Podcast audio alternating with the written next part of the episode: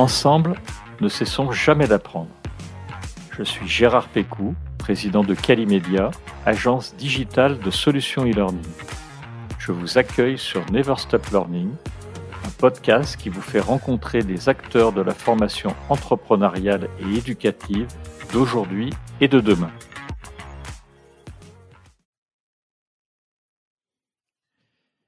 Bonjour et bienvenue à tous nos auditeurs. Le monde de la formation professionnelle est en constante évolution et les avancées technologiques, les nouvelles pratiques pédagogiques ont un impact majeur sur la manière dont les apprenants acquièrent de nouvelles compétences. Cette évolution soulève plusieurs questions afin de rester à la page. Quelles sont les nouvelles pratiques pédagogiques en entreprise? Comment les modèles d'enseignement traditionnels ont-ils évolué pour prendre en compte les technologies éducatives modernes? Dans cet épisode de Never Stop Learning, nous sommes ravis de recevoir Gérald Thiraud, un formateur et veilleur pédago-numérique passionné par les usages et les évolutions pédagogiques. Gérald nous propose une veille sur l'actualité du digital learning et nous aidera à comprendre les enjeux clés auxquels les responsables de la formation et les formateurs sont confrontés aujourd'hui. Je vous conseille d'ailleurs fortement de suivre son compte LinkedIn vous y trouverez tous les jours de nombreux posts intéressants. Bonjour Gérald. Bonjour Gérard. Et merci de m'accueillir sur euh, ce podcast. C'est très gentil. Première question euh, traditionnelle, est-ce que tu peux nous parler un peu de ton parcours? Qu'est-ce qui t'a amené à t'intéresser à la pédagogie? Le mot-clé qui résume euh, mon parcours, c'est reconversion. À l'origine, j'étais pas dans tout ce qui est la pédagogie, ça j'ai eu d'autres vies professionnelles avant d'être formateur. Notamment, euh, j'ai été euh, conducteur de transport en commun pour euh, la société Keolis Val de Saône. Donc pendant cinq ans, je conduisais des bus, bus scolaires, des interlignes. Et suite à une maladie, pas une maladie professionnelle, mais une maladie que j'ai, une maladie génétique, la maladie de Crohn, j'ai été obligé de stopper cette activité. Donc rupture conventionnelle, enfin tout ce qui s'ensuit. Donc début d'un parcours de reconversion qui a duré deux longues années, bilan de compétences. Euh, j'ai été accompagné par une dame de la CARSAT tout au long. Et après, j'étais sur des dispositifs d'accompagnement comme le DAC. Tout ça pour après euh, faire mûrir un projet de formateur. Et je suis passé après par le titre Pro FPA vers chez moi, à Quetigny, euh, dans un centre AFPA. Et voilà, c'est ce qui m'a amené. on va dire tout récemment, parce que je suis pas formateur depuis des années. Hein. je suis dans ma quatrième année d'exercice en tant que formateur, donc je suis encore tout beau, tout neuf. Voilà ce qui m'a amené au monde de la formation et de la pédagogie. Beau parcours quand même parce que tu fais une veille euh, journalière, on va en parler. Et puis tu es également rédacteur de Todd Cursus qui édite euh, et publie de très nombreux articles. Est-ce que tu peux nous en parler un peu? Qu'est-ce que c'est Todd Cursus? C'est un site euh, francophone, hein, il est basé au Québec. Canadien, non? Ouais, c'est ça. Basé au Québec. Et pour la petite histoire, ben on va remonter la, veille. Voilà, c'est quelque chose que j'ai pris goût euh, au début de ma formation euh, de formateur sur différentes activités ou des choses comme ça. Cette envie de partager aussi avec euh, mes collègues de formation et après, ben ça s'est généralisé à tous mes autres collègues formateurs un peu partout disséminés en France et ailleurs. Et c'est euh, bien après ma formation, j'ai reçu euh, parce que j'ai un site web aussi que j'ai conservé. C'est un truc un, petit peu euh, rigolo, c'est que quand j'étais sur le dispositif d'insertion, on nous a fait passer des ce qu'on a alors à l'époque c'était le B2I, ça a peut-être changé maintenant. Donc c'est les compétences informatiques. Donc il y avait euh, création d'un blog avec WordPress et du coup j'ai gardé euh, ce blog de cette époque-là et j'en ai transformé un site de partage où voilà ben maintenant euh, je crée ma, ma newsletter à partir de mon site WordPress et puis j'ai agrégé d'autres sources et j'ai mis un formulaire de contact sur ce, ce site et un jour j'ai reçu une comment dire un message de Denis Lamontagne donc le rédacteur en chef de, de Todd Cursus.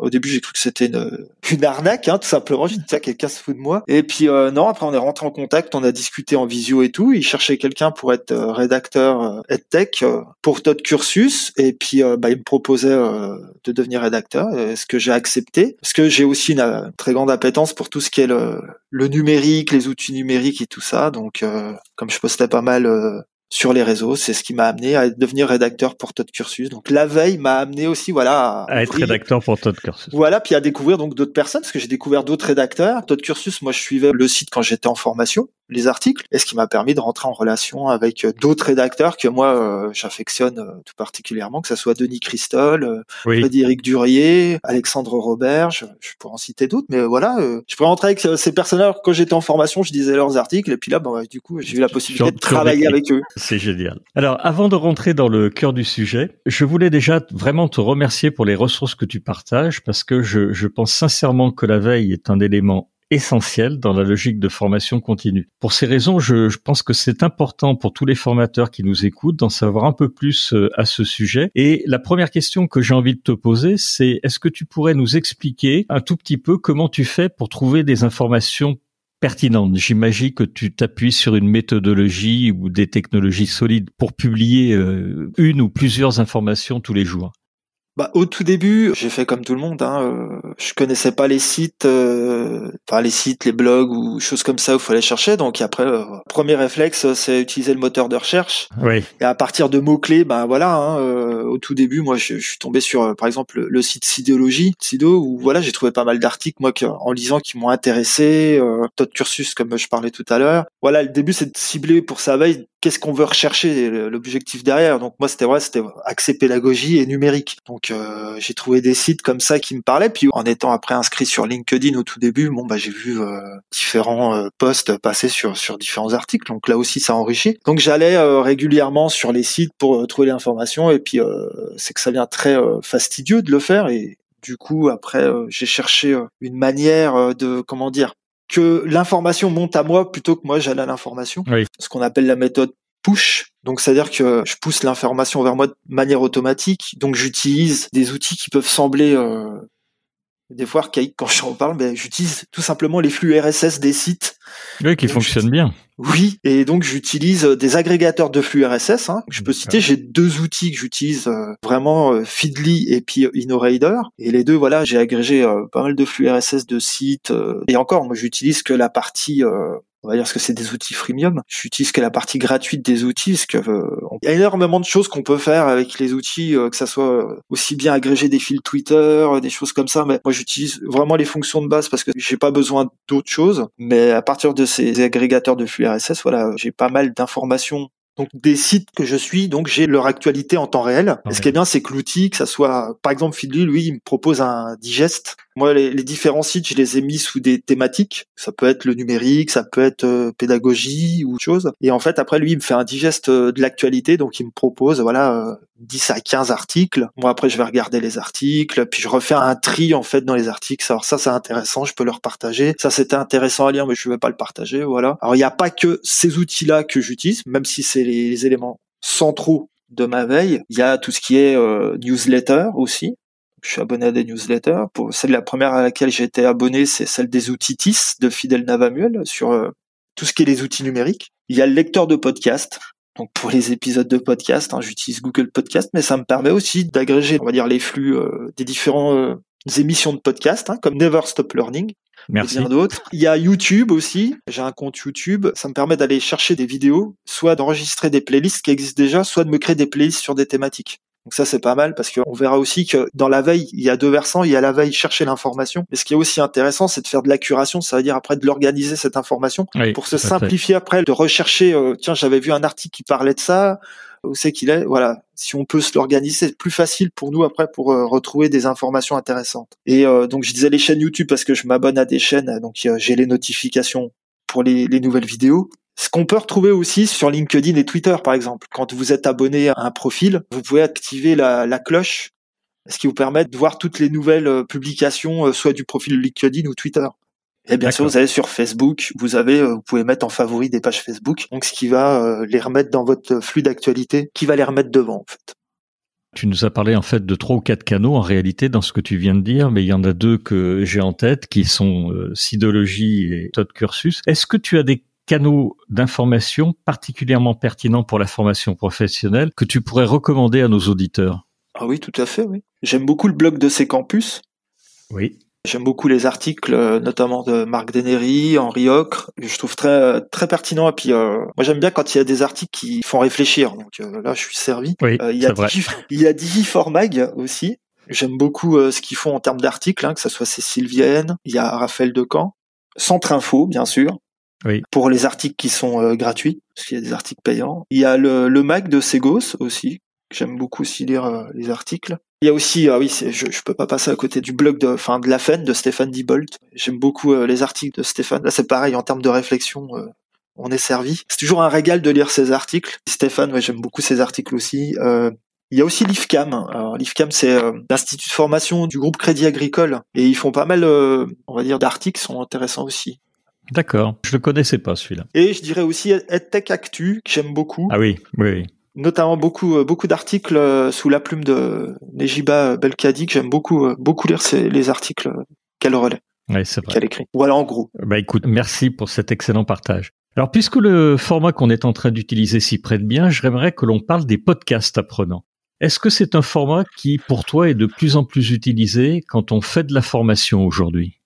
Il y a qu'à voir euh, l'offre de podcast. Qui a explosé. Oui, voilà, je vais mettre de côté pour l'instant euh, dans le monde de la formation, mais déjà l'offre de podcast elle a explosé parce que, comme on a eu l'occasion de se le dire, au niveau des podcasts, il y a, on va dire, euh, il y a trois ans, tout il premier podcast. Non, il n'y a pas grand chose. Et le tout premier podcast que j'ai écouté et puis que j'écoute toujours, hein, c'est Pédagoscope d'Ariane Dumont sur l'enseignement supérieur. Mais il n'y avait pas tellement d'offres, alors que maintenant, alors peut-être Covid a fait que aussi, mais euh, maintenant on a pléthore d'offres d'émissions, de très bonnes émissions aussi. Oui, tout à fait.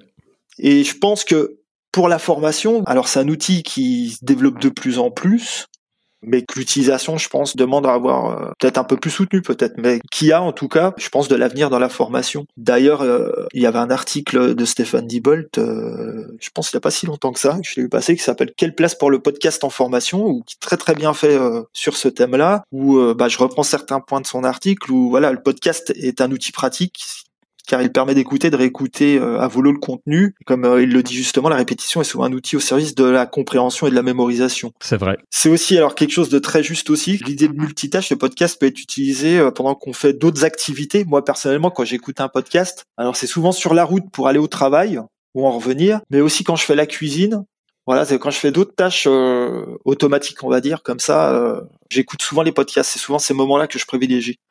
Donc ça peut être aussi dans les transports hein, pour les apprenants. Et il dit aussi justement dans son article que le podcast est un outil idéal pour la connaissance, car c'est l'apprenant qui choisit son temps pour écouter et réécouter un contenu. Voilà, comme je dis justement, moi quand j'écoute euh, l'épisode de podcast, je choisis le moment où je veux l'écouter. Donc euh, ça permet d'être lui le maître des horloges de son apprentissage, comme il le dit justement. C'est tout à fait vrai. Et je dirais en dernier point, une chose très juste qu'il rajoute, c'est bon, le plus gros problème du podcast, c'est son interactivité, mais comme il le rajoute lui-même, il y a une solution, euh, une start-up française qui pallie à ce besoin qui s'appelle Tumult et qui permet d'avoir, euh, on va dire, une expérience sociale communautaire autour du podcast. C'est ce que j'allais te dire. Il y a trois ou quatre euh, startups qui ont démarré et qui font que du podcast de formation. Il y a celle que tu viens de citer, il y a Toutac aussi qui fait des très beaux podcasts et qui euh, eux vont vraiment tenter de former en faisant des séries et qui sont basées uniquement sur le podcast. Alors là, on n'utilise qu'une seule modalité, mais ça peut avoir effectivement quelques vertus. Il y a un autre format, euh, Gérald, euh, que tu connais bien, qui est là depuis le début, qui je crois est toujours très utilisé, peut-être même de plus en plus, euh, notamment avec les trentenaires, c'est la vidéo. Est-ce que toi tu l'as observé? Est-ce qu'elle est encore plus qu'avant montée en puissance avec l'arrivée du numérique dans la formation? Ah, la vidéo, elle a toujours sa part, elle est encore très présente hein, quand même dans la formation. Hein. On l'utilise souvent plus pour donner de l'information alors je m'explique, on transmet en termes de ressources à regarder. On va dire euh, que c'est un élément, euh, on va dire un élément de base, mais on pourrait faire beaucoup plus avec la vidéo. Normalement, je pense en termes de vidéo learning, par exemple, euh, on peut faire beaucoup plus de choses en termes d'interactivité, on va dire. D'accord. Alors il y a des outils là aussi au niveau des startups qu'on commence euh, à voir apparaître, mais tu penses que c'est pas encore assez interactif? Bah en fait, ça dépend quelle utilisation on veut faire de la vidéo. Est-ce que c'est simplement pour donner de l'information ou est-ce que en plus de ce contenu, est-ce qu'on veut que l'apprenant euh, soit en interaction avec? Alors il y a des solutions hein, comme euh, Puzzle ou même H5P où on peut intégrer des questions directement dans les vidéos. Donc euh, là, on va mettre de l'interactivité. Mais je veux dire par là, moi, il y a un article que j'aime beaucoup euh, de Margarida Romero qui parle des cinq euh, niveaux d'usage d'éthique, d'éthique TIC. Technologie de l'information de la communication. où elle montre un continuum d'utilisation des outils numériques et justement qu'on passe au tout début du simple consommateur passif donc consommateur après interactif, à quelqu'un qui va créer son contenu. C'est plus ça que je trouve qui est intéressant, c'est on peut donner une vidéo avec un contenu à regarder, même mettre de l'interactivité, mais est-ce qu'il serait pas peut-être plus profitable pour apprendre. Alors ça dépend après du contexte, de ce qu'on veut faire, des objectifs, tout ça, mais euh, que ça soit euh, les apprenants qui créent eux-mêmes leur euh, ou qui choisissent leur contenu et à partir du contenu qui réalisent les questions pour leurs autres leurs autres collègues. Tout à fait. Alors, on va quitter la vidéo et on, va parler d'un sujet sur lequel tu as beaucoup publié ces derniers temps, qui est l'intelligence artificielle. C'est vrai que c'est difficile de parler de veille sans mentionner l'intelligence artificielle. On en entend parler en ce moment à peu près tous les jours, voire plusieurs fois par jour. Et en fait, plus que de l'IA, on parle d'ailleurs surtout actuellement de chat GPT. Alors, quel est ton avis sur l'utilisation de chat GPT dans la formation? Ah bah alors déjà ChatGPT, je le vois plutôt comme un assistant virtuel. C'est vrai qu'en depuis décembre que l'outil est sorti puis qu'il est accessible, hein, c'est surtout ça qu'il est accessible à tout le monde. Tout le monde s'est jeté dessus pour euh, aller euh, le tester. Euh. Il y a des craintes qui ont émergé, hein, pas qu'au niveau de la formation, je vois même en enseignement supérieur ou plus généralement dans le monde de l'éducation, hein, puisque ça crée quand même un sacré remous au niveau des évaluations, surtout les devoirs écrits ou les choses comme ça, puisque l'outil est quand même assez capable de, de créer des textes. Mais bon, il est encore, euh, on va dire, il est encore perfectible parce que bien sûr, euh, on en reviendra dessus, mais le chat GPT, lui, euh, il source pas ces informations. Donc ce qu'il nous dit, oui, j'allais il, est venir. Même capable, il est même capable d'inventer des sources. Ah oui, oui, c'est vrai. Où il, en fait, je pense que le vide, ça doit le, le rendre nerveux, donc il, il crée, de, il crée de l'information de toutes pièces. Ce qui est dans un sens, c'est pas plus mal peut-être pour utiliser l'outil pour développer l'esprit critique euh, des apprenants, pour aller vérifier les informations. Moi, je vois beaucoup d'articles qui utilisent justement euh, l'outil pour euh, que les apprenants, après, en posant une invite hein, ou un prompt, hein, maintenant qu'on en parle, d'aller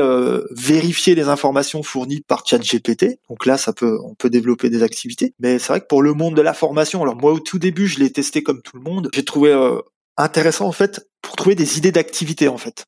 Et j'ai trouvé ça assez assez bluffant où en fait il a réussi à, me donner, euh, on va dire, tout un corpus sur une activité avec, euh, je lui ai demandé une scénarisation, il m'a donné les différentes étapes, on peut rentrer en plus en détail sur euh, les différentes étapes, mais j'ai trouvé ça assez intéressant pour générer des idées. Et après, peut-être creuser. je trouvais que c'était un bon assistant virtuel là-dessus, mais il y a plein d'autres choses qu'on peut faire encore avec ChatGPT, parce qu'il y a tellement d'articles qui paraissent et tellement de choses intéressantes. Mais voilà, pour la formation, je pense que ça peut être un, par exemple en tant que formateur, ça peut être un très bon outil pour euh, développer des activités. Euh, voilà, il va nous générer des idées, à charge à nous après. Il y aura toujours le travail du formateur, aller euh, chercher, creuser un peu plus ces activités, les étayer. Ce qu'il faut surtout, c'est lui donner un contexte. Si lui poser une simple question, en fait, des fois, on risque d'être déçu par sa réponse. Mais j'ai vu plusieurs articles. maintenant, on appelle ça l'art du prompt. Hein. D'accord. Donner des invites, ça va être les questions. Ça veut dire, il faut lui donner un contexte. Par exemple, j'ai vu qu'il faut simplement lui dire au début, euh, tu lui donnes un exemple, tu es un spécialiste de l'éducation, tu as 20 ans de carrière, tu vas m'assister, euh, je sais pas, euh, pour développer une activité autour de telle thématique. On peut même cibler le public, pour un public d'apprenants adultes ou pour des jeunes enfants. Et là, si on lui donne un contexte, là, on va pouvoir générer des choses plus intéressantes. D'accord. D'ailleurs, je conseille aux auditeurs il y a beaucoup d'articles qui sont faits euh, dessus, de très bonnes choses. Hein. Je conseille de suivre euh, Christophe Deschamps avec son site Outil Froid et puis euh, Yanouri qui font pas mal d'articles justement sur l'IA dans le domaine de l'éducation, mais aussi plus généralement. Et aussi de suivre, moi j'ai récemment découvert par le, le, biais du service de veille de l'UCAM, l'Université du Québec, à Montréal, de collimateur, ça s'appelle. J'ai découvert euh, la chaîne euh, Underscore et ils font pas mal de vidéos. J'en ai posté une là récemment où ils font pas mal de choses justement sur l'art du prompt et ils expliquent un peu toute euh, cette mécanique qu'il y a par rapport à la machine à ChatGPT et tout ce que je viens de vous expliquer par rapport au contexte et lui donner des éléments pour qu'il se nourrisse avec. Et c'est assez hallucinant tout ce qu'on peut faire et générer. Hein, parce que je vois que dernièrement c'était rédigé avec lui un, livre entier. Enfin, il y a, y a des choses super intéressantes. Ce que tu viens de dire est très intéressant et on mettra le lien vers les articles, ce qui permettra effectivement à nos auditeurs d'aller lire et de, de, mieux comprendre euh, comment finalement on peut améliorer les requêtes. Oui. Dans les applications euh, d'intelligence artificielle, il n'y a pas que ChatGPT qui est, comme tu l'as dit, intéressant pour la formation. Est-ce que tu en as d'autres en tête, IA, qui pourraient s'avérer utiles dans le contexte toujours euh, formation? Bien sûr, on a parlé du défaut euh, majeur de ChatGPT, c'est qu'elle source pas. pas. On a d'autres euh, outils du type ChatGPT. On a Perplexity. Perplexity. Voilà, lui qui va vous donner les sources. Et puis, euh, je crois que maintenant, on peut dialoguer avec lui. C'est quelque chose d'assez récent, parce qu'avant, vous faisiez seulement une requête, il nous fournissait une réponse. Alors, une réponse, on va dire courte, et puis après, on pouvait avoir une réponse plus étayée. Mais lui, source. Maintenant, je pense qu'on peut, on peut dialoguer avec lui, il me semble, de mémoire. On a You you.com aussi, qui est un moteur de recherche, oui, carrément, euh, qui va, euh, pareil, euh, par rapport à votre requête, vous donner des éléments de réponse. On va dire, voilà, pour ces outils-là, on va dire de recherche de contenu, mais vous avez d'autres outils qui utilisent l'intelligence artificielle, que ça soit par exemple pour les images. Je connais par exemple Cleanup Pictures ou Magic Eraser, qui avec de l'intelligence artificielle dedans. C'est-à-dire que sur une photo, on va pouvoir retirer un élément l'élément qu'on D'accord. Ouais, j'ai vu et faire, c'est assez bluffant parce que au final, il y a un rendu euh, quand même assez euh, j'allais dire correct, plus que correct. Donc ces outils-là, bien sûr, il y a pour les images, il y a Bitjourney ou euh, DALI toujours d'Ali, euh, toujours d'OpenAI. Donc, euh, il y a quand même pas mal d'outils qui utilisent euh, ce qu'on appelle entre guillemets l'intelligence artificielle. D'ailleurs, il y a plusieurs articles qui sont intéressants. je parlais tout à l'heure de Christophe Deschamps pour son site Outil Froid. Il y a un article qui s'appelle Intégrer ChatGPT à votre environnement de travail avec ses 100 extensions. Alors maintenant, il y en a un peu plus, hein, mais en fait, il a un tableau dynamique où dedans, il a répertorié les extensions. il y a un, système de filtre où on peut chercher en fonction de ce qu'on veut. Il y a Todd Cursus aussi qui a un article qui est régulièrement mis à jour qui s'appelle Intelligence artificielle en frénésie. Et en ce moment, c'est essayé plus de 60 applications publiques. Ah oui. Et euh, il y a aussi, ben, je parlais d'Yanouri, lui, il a fait une dynaliste où il a répertorié euh, les différentes euh, applications qui utilisent l'intelligence artificielle. Et récemment, il y a le site Freeware and Tuto qui a publié un article où il a recensé en fait tous les annuaires, les annuaires qui recensent tous les, les outils d'intelligence artificielle. Ah, là-dessus, on peut pas être plus complet. On se rend compte qu'il y a beaucoup, beaucoup d'outils qui utilisent euh, l'intelligence artificielle. D'accord. Alors, on vient d'en parler, donc intelligence artificielle, vidéo learning, euh, podcast. Dans la formation professionnelle, il n'y a pas que la technologie qui fait beaucoup parler, il y a aussi tout l'aspect pédagogique, humain et social qui prend de plus en plus de place dans les débats. De tout cela est né des communautés apprenantes et l'apprentissage par les pairs. Est-ce que c'est quelque chose que tu remarques dans la veille, que tu fais encore une fois de, de manière quotidienne, et comment ça s'applique dans les entreprises aujourd'hui? Je vais parler juste de mon expérience à moi, que je sais pas exactement, euh, puis j'ai pas d'informations sur les entreprises, comment ça se passe exactement. Au niveau des communautés euh, apprenantes, moi je le vois beaucoup, par exemple sur Facebook, où on a des groupes Facebook, par exemple, c'est des groupes d'entraide, on va dire, entre professionnels. Par exemple, vous avez des groupes sur euh, l'utilisation de Canva, l'utilisation de Geniali. Hein. Il y a des groupes qui sont faits par euh, par des formateurs ou des enseignants, où il y a un partage de pratiques, des choses comme ça. Après, euh, je crois pas, hein, de mon expérience à moi, hein, je pas assisté à de communautés, à part sur les réseaux peut-être où il y a des fois euh, des groupes, hein, aussi même sur LinkedIn. Hein, J'appartiens à des groupes, euh, peut poster des choses et échanger, mais en dehors des réseaux, j'ai pas connaissance de communautés d'apprentissage professionnel. Je trouve que c'est dommage parce que c'est quelque chose de très enrichissant. Je sais par exemple qu'au Québec, c'est quelque chose, ce qui s'appelle les CAP, les communautés d'apprentissage professionnel, ça se développe beaucoup par exemple. je trouve que c'est intéressant parce que c'est une très bonne opportunité à la fois entre professionnels pour se questionner sur nos pratiques, puis partager aussi des réflexions avec euh, ben, des pairs. Je trouve que c'est dommage que l'accent soit pas plus mis sur ces communautés. Après, c'est que mon avis parce que c'est que mon expérience. Je sais pas, peut-être que je me trompe, ça existe. Euh. Non, non, tu te trompes pas. Je vais te donner deux exemples, dont un que tu connais. D'ailleurs, ils ont travaillé ensemble. On a reçu dans ce podcast Denis Christol et Philippe Lacroix. Denis nous a parlé effectivement d'apprentissage par les pairs, la pédagogie, et c'est vrai que c'est compliqué à mettre en application en entreprise et Philippe Lacroix nous a fait un très bel épisode là-dessus également, nous a dit qu'il avait beaucoup travaillé, notamment à l'université de la Sorbonne, mais que, en gros, ça avait très bien marché à l'université, mais que c'était beaucoup plus compliqué à mettre en œuvre dans les entreprises. Néanmoins, on a reçu quelqu'un il y a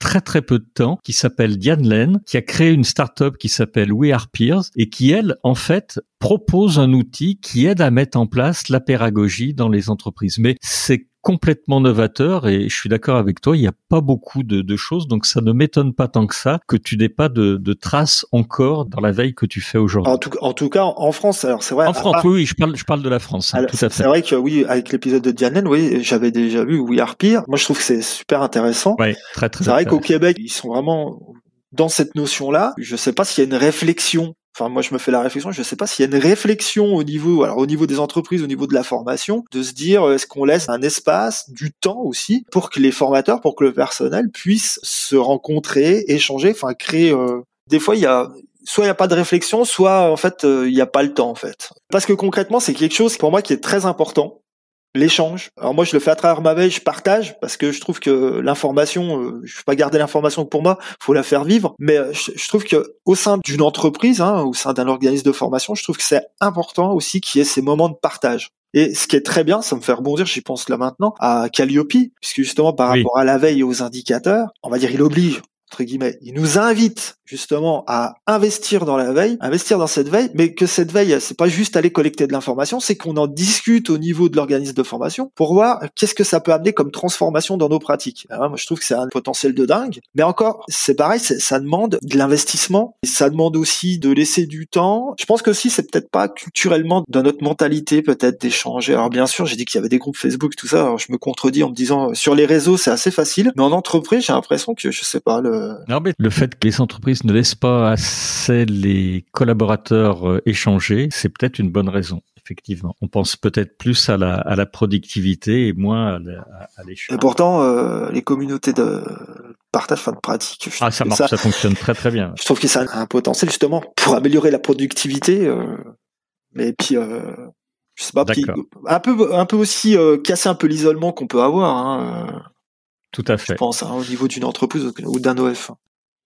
Alors, on va arriver à la fin de cet épisode et avant de terminer, j'aimerais que l'on parle des formateurs et que tu puisses répondre à cette question. Comment, selon toi, ils peuvent s'adapter aux nouvelles tendances et aux évolutions dans le domaine de la formation professionnelle? Il y a eu le, salon Learning Technology, il va y avoir e-learning expo au mois de mars et on a vu qu'il y avait beaucoup, beaucoup d'innovations. Comment pour toi, les formateurs peuvent se préparer à ces nouvelles tendances, à toutes ces informations. On parlait de l'intelligence artificielle qui impactera, en tous les cas, j'en suis certain, la manière dont ils vont travailler. Comment toi, tu penses qu'ils peuvent euh, s'adapter? En te suivant, bien sûr, mais est-ce qu'il y a d'autres pistes? Bah déjà, euh, en faisant preuve de curiosité, c'est euh, on va dire voilà, c'est curiosité, donc ça peut passer par la veille, hein, et puis de l'expérimentation.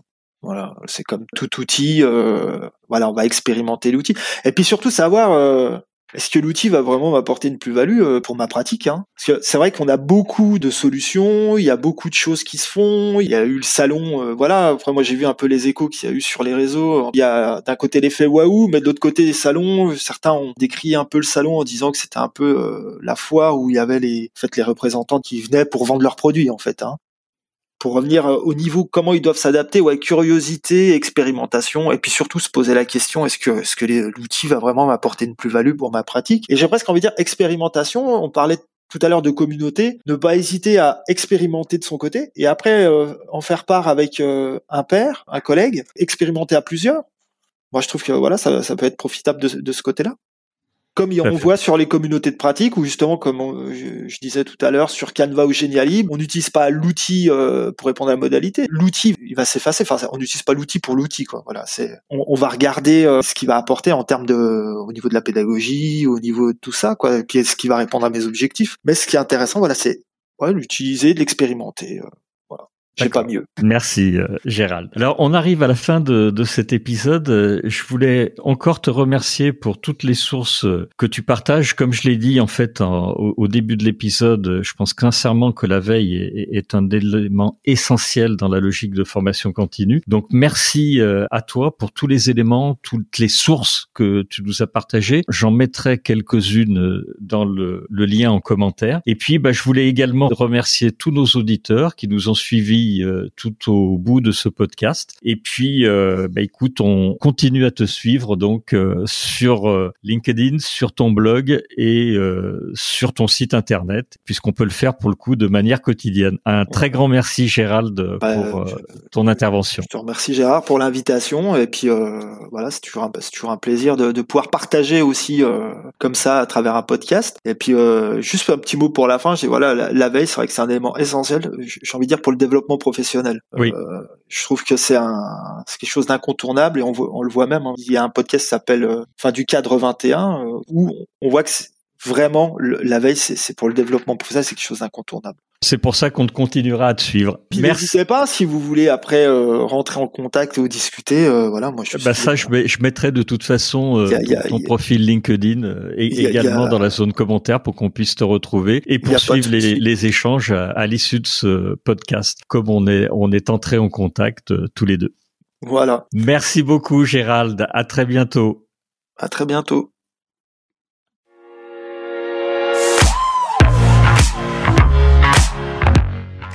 Vous êtes arrivé à la fin de cet épisode. Je vous remercie pour votre écoute attentive. Si l'épisode vous a plu, partagez-le auprès de votre entourage et donnez-lui une bonne note suivie d'un commentaire sympathique pour nous aider à grimper dans les classements. Je suis Gérard Pécou, président de Calimedia. Si vous cherchez une solution e-learning, rendez-vous sur calimedia.fr. Notre équipe vous accompagnera avec un très grand plaisir. Nous nous retrouverons dans le prochain épisode de Never Stop Learning pour qu'ensemble, nous ne cessions jamais d'apprendre.